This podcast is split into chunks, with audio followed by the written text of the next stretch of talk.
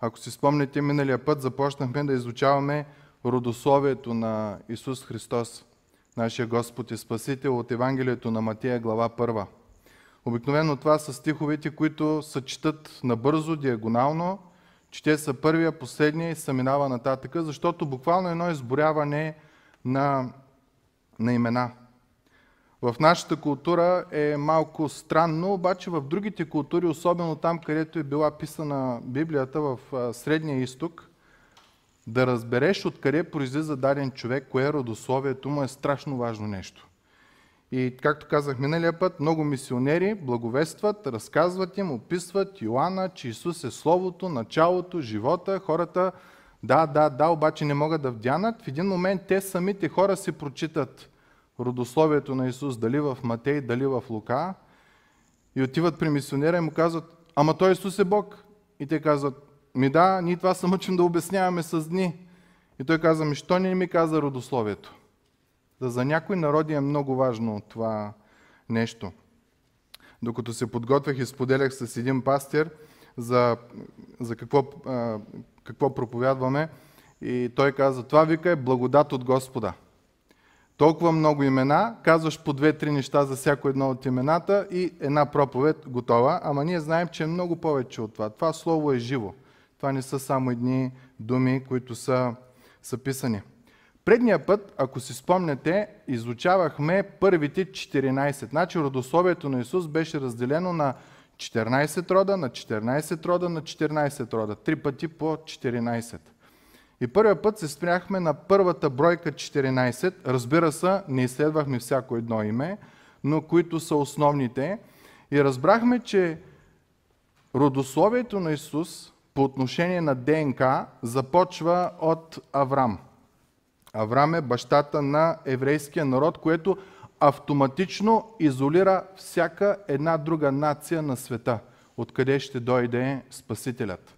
И си спомнихме, че Исус, когато разговаря с а, жената на кладенеца, самарянката, тя започна да му говори за спасение, кой е прав, кой е крив. Исус накрая казва директно, спасението е от юдеите. Няма два въпроса по това нещо. Между другото, ако се замислям, това е най-омразният народ в днешно време, освен през, през другите години.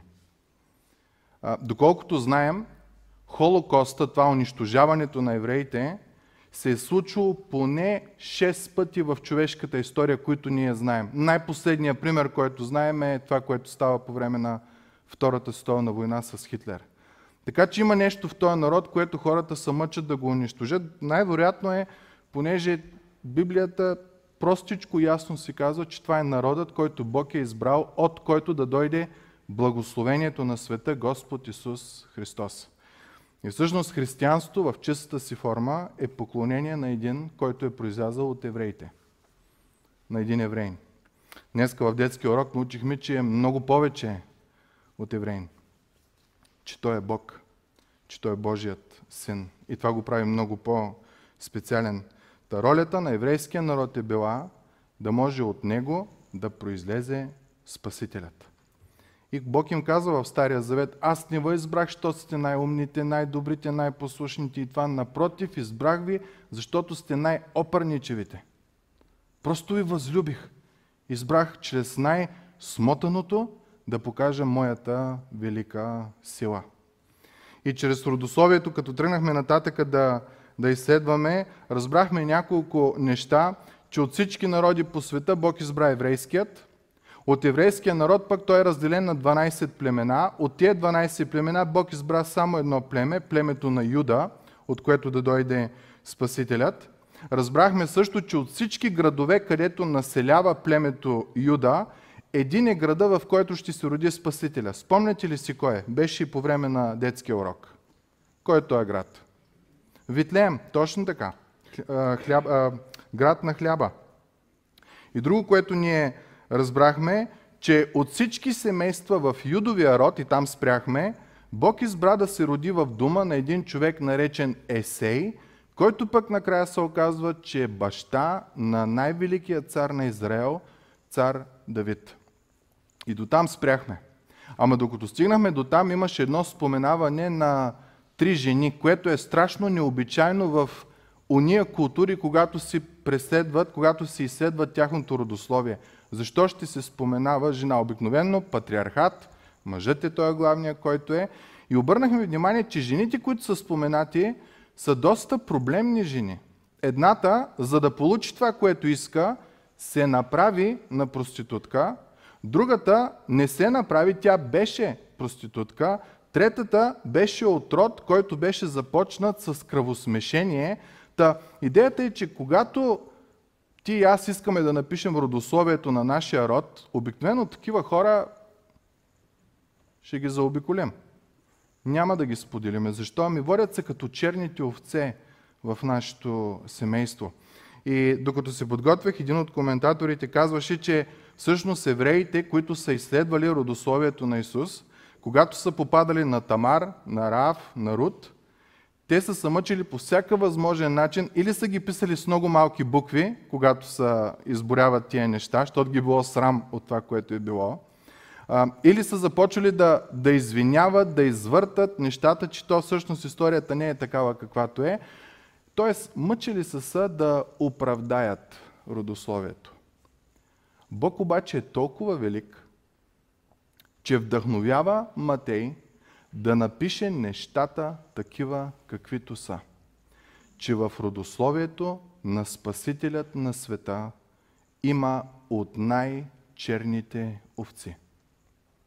Има от най-презряните, има от най-долните, което показва, че когато Той дойде, Той ще бъде цар на тези, които са най-долни, на тия, които имат нужда от покаяние, на тия, които имат нужда от прошка. И наистина това го виждаме в думите на нашия Спасител. Когато Той идва, Той казва, аз дойдох да потърся и да спася изгубеното. На друго място той казва, не здравите имат нужда от лекар, а болните. Тия, които всеки ги отхвърля, тия, които ги унижават, тия, които осъзнават собствената си греховност. Исус идва за тея. А тия, които си мислят, че са здрави, че всичко им е наред, Исус казва, ми те няма как да дойдат при мен. И обикновено е така, когато ние си мислим, че сме здрави, ние не ходим на лекар. Нали, тия задължителни изследвания, които трябва да правим всяка година, не, не ходим с желание да ги правим, защото чувстваме се добре и, и няма нужда. Когато осъзнаеш нуждата си от Спасител, тогава ти намираш Спасителя. Това са думите на нашия Господ и, и Спасител. И другото, което разбрахме в историята на тези три жени, беше, че те, нито една от тях не беше еврейка. Бяха езичници. Пък нали, там много се е преследвало чистотата на родословието, да бъдеш от чистокръвен еврей и такива неща. И виждаме, че Спасителят на света, произлизащ от еврейски народ, всъщност не е чиста кръвната му линия изцяло еврей, което означава, че той ще е Спасител за целия свят. Спомняте си думите, Исус каза, аз съм светлината на света. Не е светлината на евреите, не е светлината на руснаците, на българите, на украинците, на швейцарците, на американците, на китайците. Аз съм светлината на света. Затова, когато отидеш в друга държава, каквато и да е, и отидеш сред хора, които обичат Бога, християни, ти все едно си бил винаги с тях. Има нещо, което те обединява и не е езика, не е расата, не е етноса, не е пола, не е другите неща, не е политическите разбирания, а е този, който е цар на, на царете и господар на господарите и вие сте негови деца. И когато се съберете, все едно братя и сестри. Предполагам, ако сте ходили в близки страни, далечни страни, когато са идвали гости в църквата, лед го няма, когато си извън в света и се запознаваш с, с други хора. Това е подарък от нашия Господ и Спасител. Та, Исус е Спасител за всички, за целия свят. И Исус е Спасител както за най-великите, така и за най-долните. Исус е Спасител за най-големия грешник и за най-малкия грешник. И това е дар от Бога. Стигнахме до стих 5 на Евангелието на Матея. От Овид се роди Есей. И всички разбрахме, че Есей е бащата на Давид. Обаче, ако отворим Стария Завет и обърнем внимание на историята, ще видим няколко много интересни неща. В даден момент от живота на, на Израел, изведнъж Израел си казва, не искаме Бог да ни е глава, искаме да имаме цар и да бъдем като другите народи. Сега на нас това ни изглежда доста глупаво, ама на уния хора много им е харесало, защото ни се казва, че всеки правише каквото видише за добро. И когато Бог е над тебе, не можеш да правиш тия работи. Ти трябва да избереш един като тебе, ограничен, грешен, да те владей, за да може винаги да се сравняваш с него и да кажеш, е, ами те и те гори и те смотани, т.е. и аз няма проблем да правя тези неща. И си казват на последния от съдиите на Израел, Самуил, и му казват, искаме цар, но да не е Бог, да е някой друг. Искаме като другите народи да бъдем. По някаква случайност Бог се съгласява. Им дава един цар, който е Саул. Ако си спомняте, обаче, помните ли от кой род трябваше да идват царете? От рода на Юда. Саул, спомняте ли си от кой род е? От рода на Вениамин. Още в началото на самата история беше ясно, че Саул нямаше да е добър цар и ние го виждаме много бързо. Той започва да прави неща, които са антибожии. Започва да се мисли за свещеник, започва да принася жертви, което е било забранено за, за царя, трябва строго определени хора от Бог да ги прави и всякакви други неща, които са го правили. Идеята е, че в един момент при последния, от, поредния от моментите, когато Самуил, Саул Саулива, Бог директно отива и му казва, днеска ти отнемам царството. С две думи, стига толкова, прекали, преля чашата. И след това отиде при неговия човек Самуил и му каза, отиваш в Витлеем, в рода на един човек Есей. И той човек има синове и един от тия синове ще е той, който аз съм определил да бъде цар. Той ще бъде по моето сърце. И Самуил отива в дома на Есей и вижда синовете му и обикновено винаги отива първородният. Да, ама Бог казва, не е той. И така всеки един от тях се изрежда и Самуил се притеснява, защото всички синове, които са в къщата, минават. И, и му казва на Исей, ами само това ли са синовете? И той казва, а, имаме един друг, ама той пасе патки, всъщност пасе овце, ама до такава степен са го... Той е бил малък, бил е невзрачен, отхвърляли са го. Самуил казва, доведи го. В момента, в който той го вижда, Господ му говори и казва, това е човека. И в този момент Самуил помазва Давид за цар. Вярно, отнема доста години, докато Давид наистина стане цар, но Словото казва, от Есей се роди цар Давид. И е много интересно, не казва роди се Давид, а се роди цар Давид по няколко причини. Първата причина е, Давид, цар Давид е най-известният цар в Израел. Той е най-любимият цар. Когато четеме царете първо, второ, трето и четвърто или първа и втора книга на летописите, винаги всеки цар е сравняван с Давид. Той прави както беше угодно на Господа според баща му Давид или не според баща му Давид. Та, нещо има специално в него. И това, което е специално, Библията го нарича, че Бог до толкова беше възлюбил Давид, че го наричаше човек по Божието сърце някаква уникална, близка връзка и ние можем да видим какво е било в сърцето на Давид, когато четеме псалмите. Около 70 от псалмите са написани от Давид. Прочетете да видите какво е било сърцето на Давид спрямо Господа. В моменти, когато е бил гневен на Господ, в моменти, когато е бил радостен, в моменти, когато е бил депресиран от ситуацията, която е около него. В края на краищата почти всичките му деца се обръщат срещу него. Но той остава верен на Господа. Като четете псалмите, опитвайте се да видите сърцето на Давид. Каква истинска любов е имал към Господа. И по времето на Давид Бог дава едно невероятно обещание, което се нарича Давидов завет. В момента, когато Давид е на път вече да, да умира поради старост, отслабнали очи, В момента Господ му се явява и чрез пророк Натан му дава едно пророчество, едно обещание. Аз искам да го, да го зачита. Когато се навършат дните ти и заспиш с бащите си, ще въздигна потомеца ти след тебе, който ще излезе от чреслата ти и ще утвърдя царството му. Това е цар Соломон, неговия син. Той ще построи дом за името ми. Соломон построява Господ, Господния храм. И аз ще утвърдя престола на царството му до века. Буквално Бог в тия думи казва, Давид, обещавам ти, че чрез твоя син Соломон, който е твой син, аз ще направя нещо уникално. Ще направя едно царство, което ще царува вечно.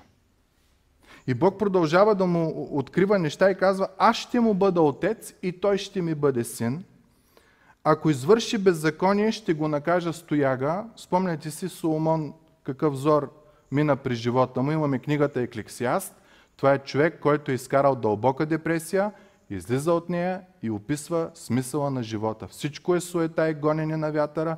Единственото, което се струва е да познаваш Той, който ти дава живота и след това да се радваш на живота.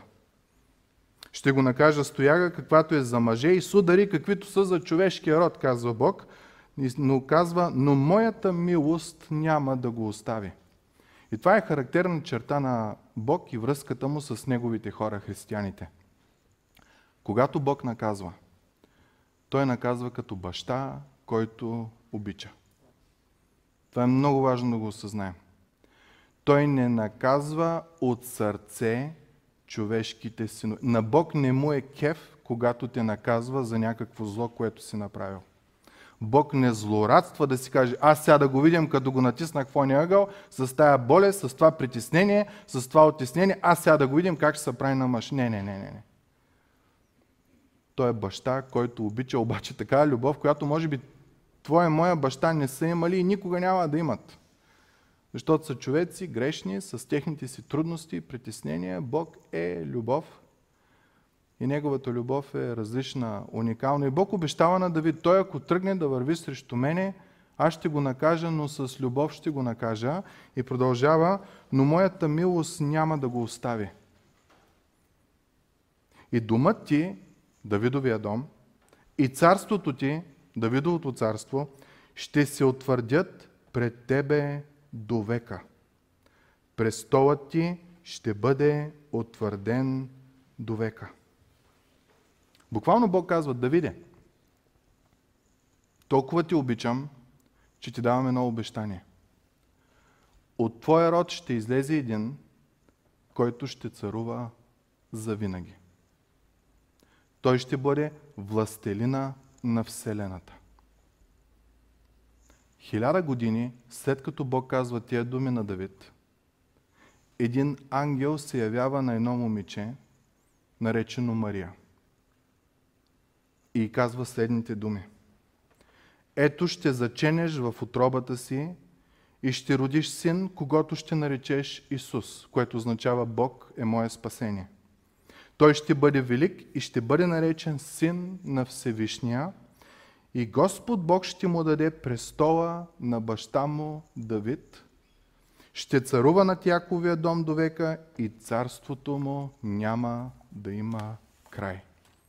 Цитат от обещанието, което Бог беше дал на Давид. Буквално ангела казва, Мария, това обещание, което цели поколения са чакали и всеки се е надявал да бъде неговото дете, Мария, това ще бъде твоя син. Той ще е син на Всевишния, той ще е царя на царете, той ще бъде от Давидовия престол, за който аз съм се клел, че този престол няма да има край. Представяте ли си Бог да дойде и да ти каже, ей, от тебе ще произлезе един, който ще бъде властелина на Вселената, не на пръстените на Вселената. И той ще бъде познат като син на тебе. Син на Давид. Това е уникална благодат.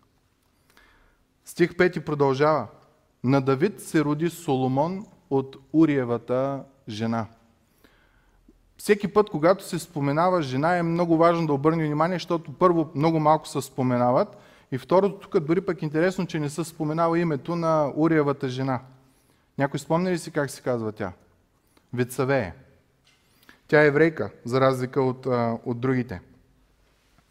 А, някой ще си каже, а, що ме еврейка, значи нещата може да са малко по-добре, обаче ако си спомняме историята, която е била, тя е доста тегава история. Давид изпраща мъжете си на война. И трябва да знаем нещо. Когато ти отиваш на война по това време, ти поставяш завет между тебе, царя и войниците си, и колегите си в случая, ако не си от виш ранг, в който казваш, че ти до спиртно питие няма да се докоснеш, докато трае войната, няма да видиш жена, дори и твоята жена, през това време, докато си там, и няма да крадеш от това, което завладеете. И ако тръгнете да отпадате, ти ще се бориш до последно. Това е била клетвата, която са поставили. Давид, който трябва да е предводителя на армията, като царя, ние го знаем, че е бил и добър воин, изведнъж се оказва, че уния отиват да събият, а той царя се стои в, в палата и наблюдава и изведнъж вижда на покрива на една къща една жена да се къпи. И като всеки един мъж е имал проблеми с тия неща, и нека си го признаем, имаме проблеми с това, ако Господ ни благоволи, оливаме се и той я възлюбва. Но понеже е цар, продължава и по-нататъка. Извиква я. Приспива с нея. Тя взема, че забременява. И за да потули работата, той вика мъжей, който е бил един от военачалниците, и му казва, достатъчно си са бил, ето ти тук два дена отпуска, иди, наяш се, приспи с жена си. Това обаче Урия е верен като куче и каза, о не, аз съм дал клетва. Докато не спрат военните действия, аз с жена ми няма да, да спа, аз ще бъда фокусиран, както моите другари в армията са фокусирани. Давид пробва втори път, опива го. Нали, идеята е, че като се напиеш, падат ти задръжките и много по-лесно може да стане. Това и му казва, иди, приспи с жена си и такива неща. Обаче какво прави Урия, спомняте ли си? Спи пред вратата на къщата си. Верен като куче. Даде ли обещание? Той е верен и не влиза при жена си. И накрая Давид като цар решава въпроса по-човешки. Заповядва Урия да бъде сложен на най-трудното място и да бъде най-отпред, за да може да е един от първите убити и така го убиват. Та когато се каже Уриевата жена, две неща излизат на наяве. Първото е прелюбодейство, второто е убийство.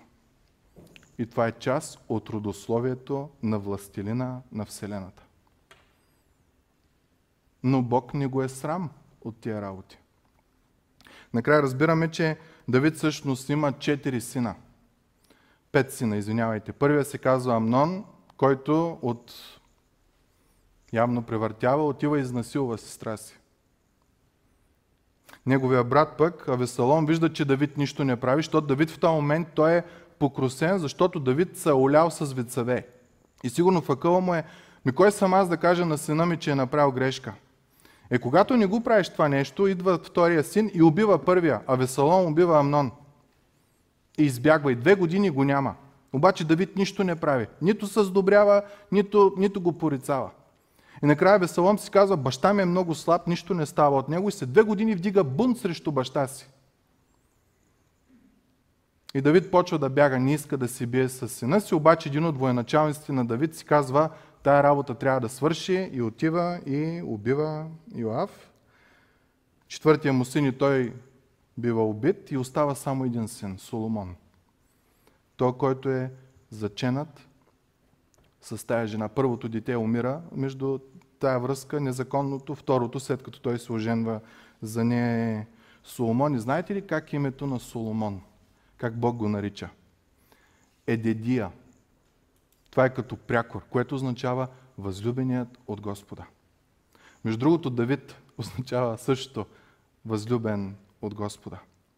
Та по някакъв начин осъзнаваме, че Господ е толкова силен, че независимо от оливанията и проблемите, които хората правят момент след момент след момент, нищо не може да наруши Божия план. Когато Бог каже, че в момента в който го приемеш за твой Господ и Спасител, Той ще те спаси, Той ще те благослови, Той ще се грижи за тебе и в трудно, и в лесно, Той ще бъде с тебе. Когато си в долината на мрачната сянка, Той ти е обещал, че няма да се оплашиш, защото Той е с тебе. Мили братко и сестро, имай вяра в тези думи. Апостол Павел във 2 Тимотей казва, имаме тоя белек от Господа. Бог познава своите си. Каквото и да става. Бог ще даде трудност, за да се покаеш. Но няма да те остави да вървиш в злото на своя си живот. И отново, Той Спасител ще бъде уникален. В Неговия род ще бъдат извършени най-долните грехове, които са извършвани. И Той ще бъде Спасител и на хора, които и до ден днешен извършват такива грехове. Той ще бъде Бог на цялата Вселена. Той ще бъде цар на целия свят и нищо няма да може да го спре. И нека се замислим за уникалността. Това са само четири от историите описани с, с жените. Пък мъжете, като ги разглеждахме миналия път, майко, мила, ами те още по-зле. Каква е полуката от това нещо? Бог не се страхува да влезе в миризливата тиня на твоя и на моя живот. Не се страхува. Ние обикновено си казваме като Петър, когато Исус му каза, хвърли от другата страна рибата, Петър я хвърли, хвана много риба и думите му, спомните ли се на Исус, бяха, иди си от мене, Господине, защото аз съм грешен човек. Аз съм недостоен. Исус му каза, о, не, ти ще вървиш с, с мене и ще те направя ловец не на риби, а на човеци. И оттам имаме апостол Петър. Мили братко и сестро, когато Господ дойде в твоя живот, Той влиза в тинята. Той не отива където е чисто, защото нека си признаем, много-много чисто няма. Уж на чисто почваме, то се окаже, че листа вече е отцапан. Господ не се притеснява от тия работи. Той е толкова силен, че влиза в тинята на света, на злото, на твой, на моя живот и дава спасение, очистване и възстановяване. И оттам, когато ти осъзнаеш това нещо, Библията казва, само един трябва да ти е отговора – благодарност. Основният проблем на хората в света, казва Библията, е, че като познаха, че има Бог, не го прославиха и не му благодариха. Не му благодариха, че им дава живот. Не му благодариха, че им дава здраве. Пък като го опознаят, ще осъзнаят, че не само живот и здраве, защото ние живи, здрави, живи, здрави, той дава спасение. Той отива в тинята на твоя и на моя живот, каквато и да е тя, бърка вътре, влиза вътре с тебе. Исус дойде в тяло сред нас, въплати се, за да може да спаси тези от нас. Идва за да оправи щупеното в живота ни, изкривеното в живота ни, нараненото в живота ни, това, което ние сме наранявали или нас са на, наранявали, защото ние трябва да знаем, не сме света вода не напита. Ни лук яли, ни лук мирисали, откъде ми дойде това нещо. Много добре знаем какво правим. Но Господ е благ, мил и помага. След като се ражда Соломон на Уриевата жена, се споменават отново останалата част от тези 14 поколения, които описват царете на Израел. Царете ние ги разгледахме в ние ги разглеждаме сряда вечер и ако си спомняте, нито един от тях не е цар за мирисане. Имаше един, който не умря в грях и то беше, защото умря млад. Имаше един, на който Господ му каза, оправи си нещата, ще умираш. Царя му каза, много ти се моля, дай ми още живот. Бог му каза, ще ти дам живот и му даде още 15 години и през тия 15 години царя направи такива порази. Та, може би една полука за някой от нас, когато Господ ти каже време е, той е преценил защо е, защо е време. Той знае най-добре. Из, изборява много от племената и завършва с стих 11, оттам ще започнем. От Йосия, цар Йосия, се родиха Ехония и братята му по времето на преселението в Вавилон. Значи в стих 11 ние виждаме 400 години са минали от царе, стих 11 царството Израел, северното и южното съвкупно е превзето и унищожено. Храма е сринат до основите, града, крепостната стена е срината до основите и те са отведени в Вавилон, днешен Ирак, където е така наречената Вавилонска империя. И последният цар, който е бил от юдовото потомство, от те, от които трябва да дойде Спасителят, се е казвал Ехония или Йоахин. Няма значение, за един и същ човек говори. Това е последният, който когато отива роб в, в Вавилон, като роб, той няма деца. И въпросът, който ние трябва да се зададем е, ще позволи ли Бог линията, родословието на Давид да спре с този цар, защото той отива роб? Обаче искам да ви прочита какво става в последната книга на царете, 20, четвърта книга на царете, 24 или 27 глава. Там се описват и невероятни стихове относно този последен цар, наречен Ехония или, а, Ехония или Йоахин. В 37-та година от пленяването на юдейския цар Йоахин – в 12-тия месец, на 27-я ден от месеца, Вавилонският цар Евил Меродах в годината на възцаряването си, чуйте каква е Божията благодат. Освободи от тъмницата юдейския цар Йоахин. Разговаря любезно с него и постави неговия престол по-горе от престола на царете, които бяха с него в Вавилон. А той цар е роб. И замени му, тъмничните му дрехи и Йоахин се хранише винаги пред него, т.е. в присъствието на царя, при всички дни на живота си. А колкото до храната му, от царя му бе давана постоянна храна, ежедневен дял при всичките дни на живота му.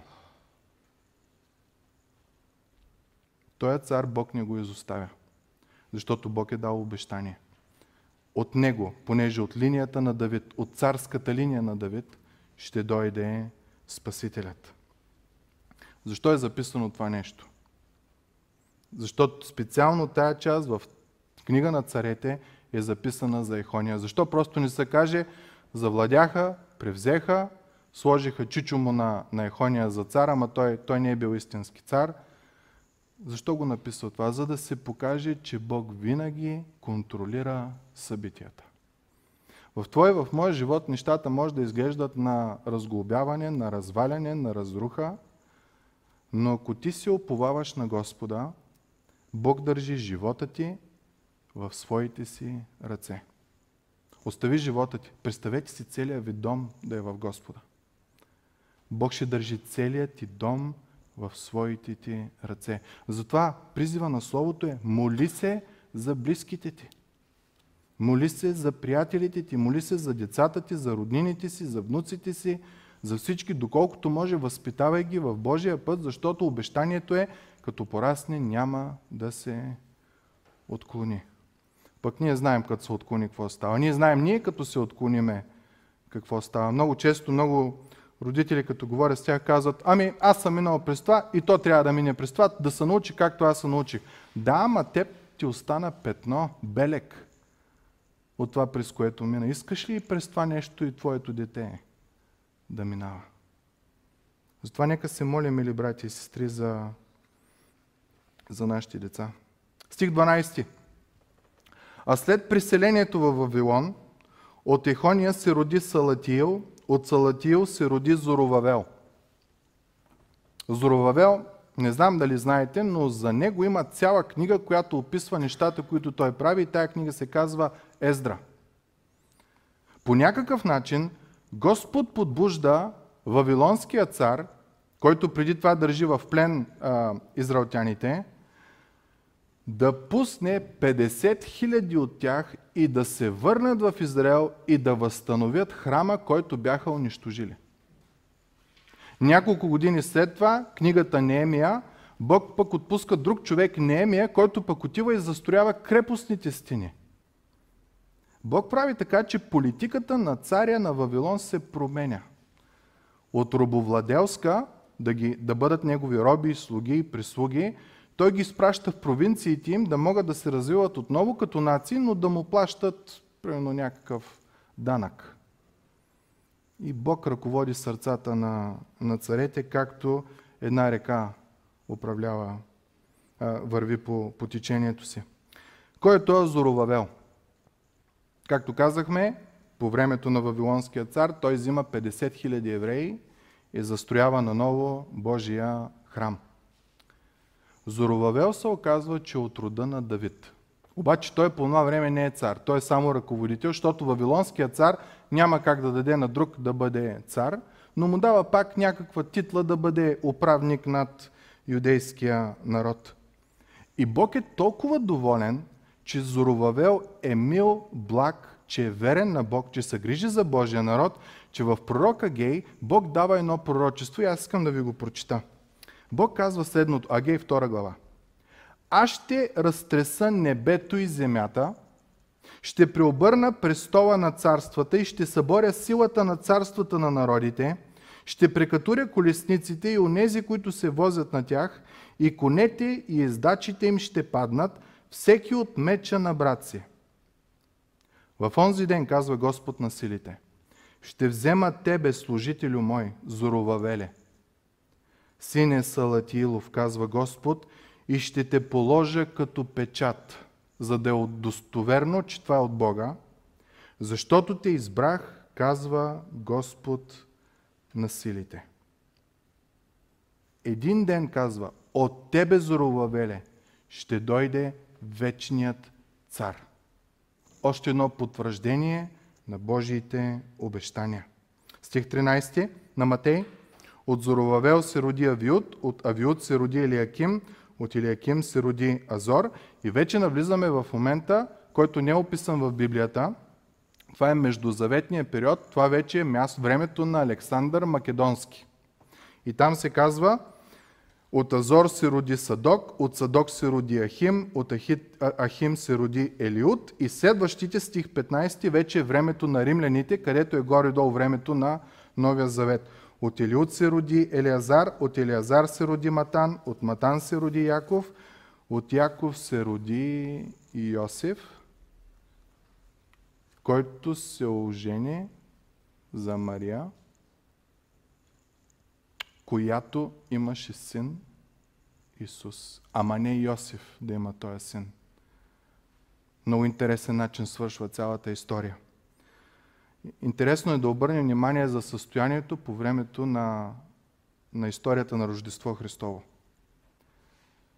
Израел като нация, Северното и Южното царство е сринат до основи 586 година след Христа.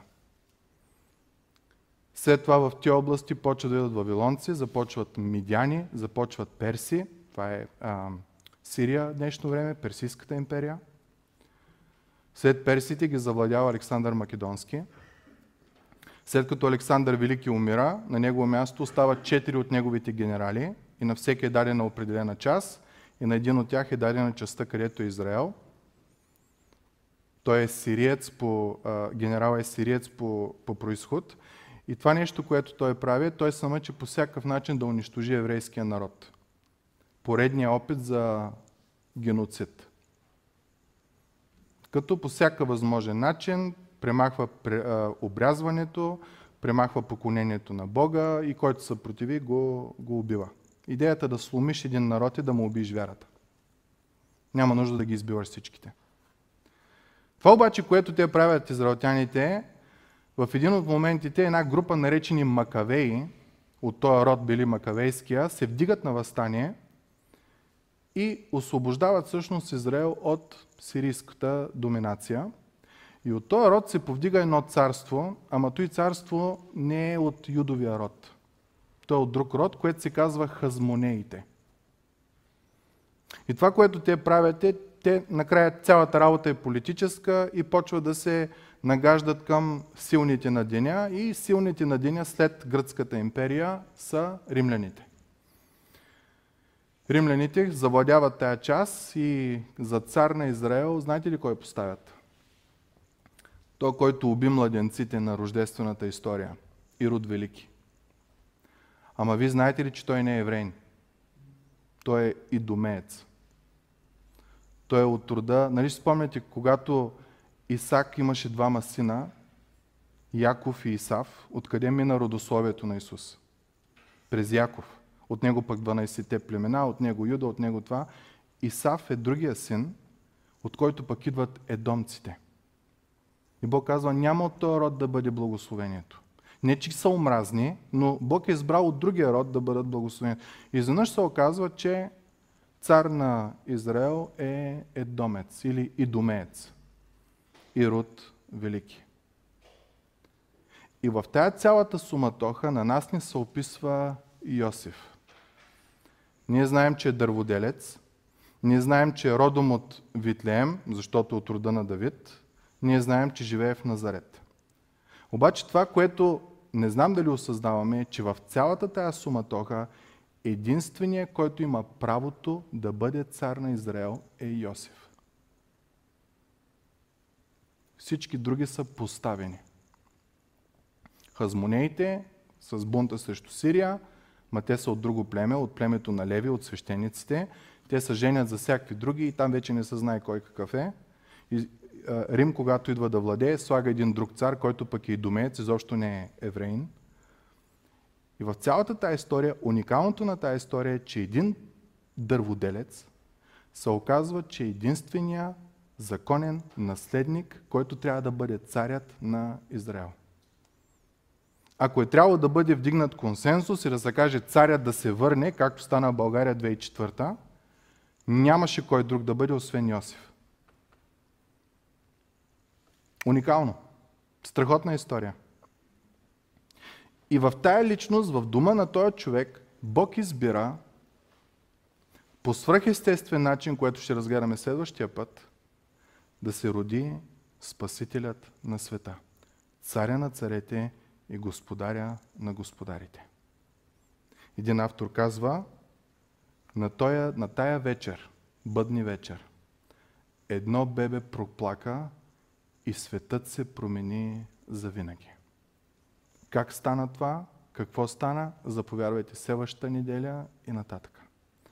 Но това, което искам да обърна внимание днес е няколко неща. Първото е, Бог си има план, който никой човек не може да развали. Никой не може. Бог си има план за тебе и за мене. Защото Бог толкова възлюби света, че даде своя единороден син, за да не погине никой, който вярва в Него, но да има вечен живот. Ако ти днеска вярваш в Тоя Син Божий, Исус Христос, Божия план за тебе е да не погинеш. Когато дойде края ти да не си в ада, където е вечни мъки. Когато дойде края, ти да бъдеш в Божието присъствие в вечна слава. И Бог е направил всичко възможно книгата, която е записала това нещо, Библията, да бъде запазена. Била е писана в продължение на 1600 години. На три различни езика. Еврейски, арамейски, старогръцки. Била е писана на три различни континента – Европа, Азия, Африка. Била е писана от 42 автора, всеки с от всяка една прослойка на обществото. Имаме Амос, който е овчар, най-долното, имаме Давид, който е цар, най-горното. Имаме Лука, който е езичник. Не само евреи са събрали с кълъпили. Имаме цар на Вуходоносор, ако ще ти вярвайте, най-великият цар на, на Вавилонската империя всъщност е християнин вече. Ако отидете в рая, като отидете в рая, дано да не е ако, ами като отидем в рая, вие ще го видите там. Защото той, Данаил 4 глава, той я пише и казва, друг няма, освен Богът на Седрах Месах и Авдинаго. Друг няма, освен Богът на Данаил. Няма друг, който да благославя, да издига, да събаря, да благославя, да дава радост, да дава сила. Уникална книга. И Бог е записал тук истинската истина за света, която те прави свободен. днешно време с истини сме заляти по Фейсбук, по новините, по какво ли не. Всяка истина на обременява. Ами ако и за ваксините е истинно, страх. Ами ако не е истинно, пак страх. Ами ако за коронавирус е истинно, страх, ако не е истинно, пак страх. Тук е записана една истина, която ще направи свободен. Бог толкова те е възлюбил, че е дал своя син за тебе. И то Бог е всевишен, всевластен, всесилен, всеможеш, всевиждащ, всезнаещ. Той, който те изцерява от всяка болест, Той, който спасява душата ти от рова, Той, който те венчава с милосърдие. Представете ли си? Те от нас, които са повярвали в Господ Исус Христос, ние имаме един венец на главата, който е милосърдие. Бог не ни въздава според делата ни. Бог ни въздава според милостта си. И това го виждаме в историята с Йосиф и Мария. Когато Йосиф разбра, че Мария е бременна, понеже беше праведен, реши тайно да я напусне. Ама ако трябваше да следва закона по това време, какво трябваше да направи? Беатрис тук имаше едно паве. Трябваше да я заровят до кръста в земята, да я въжат ръцете отзад и да убият с камъни и той да бъде първия с нейния баща, които да хвърлят камъка. Но понеже Йосиф беше праведен, реши да покаже милост. Понеже Бог е праведен, реши да покаже към тебе и към мене милост. Ей, тая истина, приятелю, е която ще те направи свободен и ще даде сила в живота. Господ да ни благослови. Да се доверяваме на Него. Особено сега в този сезон, където дано няма за какво друго да мислим, освен за, за Него и да намерим прошка и милост и радост и свобода. Нека да се помолим. Отче святи и праведни, благодарим Ти, че преследвайки, изследвайки човешката история, ние виждаме едно уникално нещо, Твоя пръст, Твоята ръка навсякъде. И че нищо не става извън Твоя контрол. И това, Господи, носи една увереност и една отеха, че доверявайки се на Тебе, ние намираме пълна радост.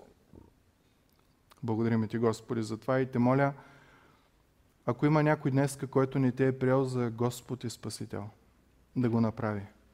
Моля те, Господи, работи в сърцето му, да не го направи от принуда, а да го приеме от осъзнавайки това колко си благ, милостив и грижовен. Благодарим ти, Боже, че не си ни унищожил, а напротив, направил си така, че Твой единороден син да страда, за да можем ние да бъдем простени. Той да понесе нашата вина. Благодарим ти, Боже. Нека бъде слава на името Ти. През тия светли дни и празници, нека ума ни да бъде насочен към този велик акт, това велико дело на прощение на греховете ни. В името на Исус помолих това. Амин.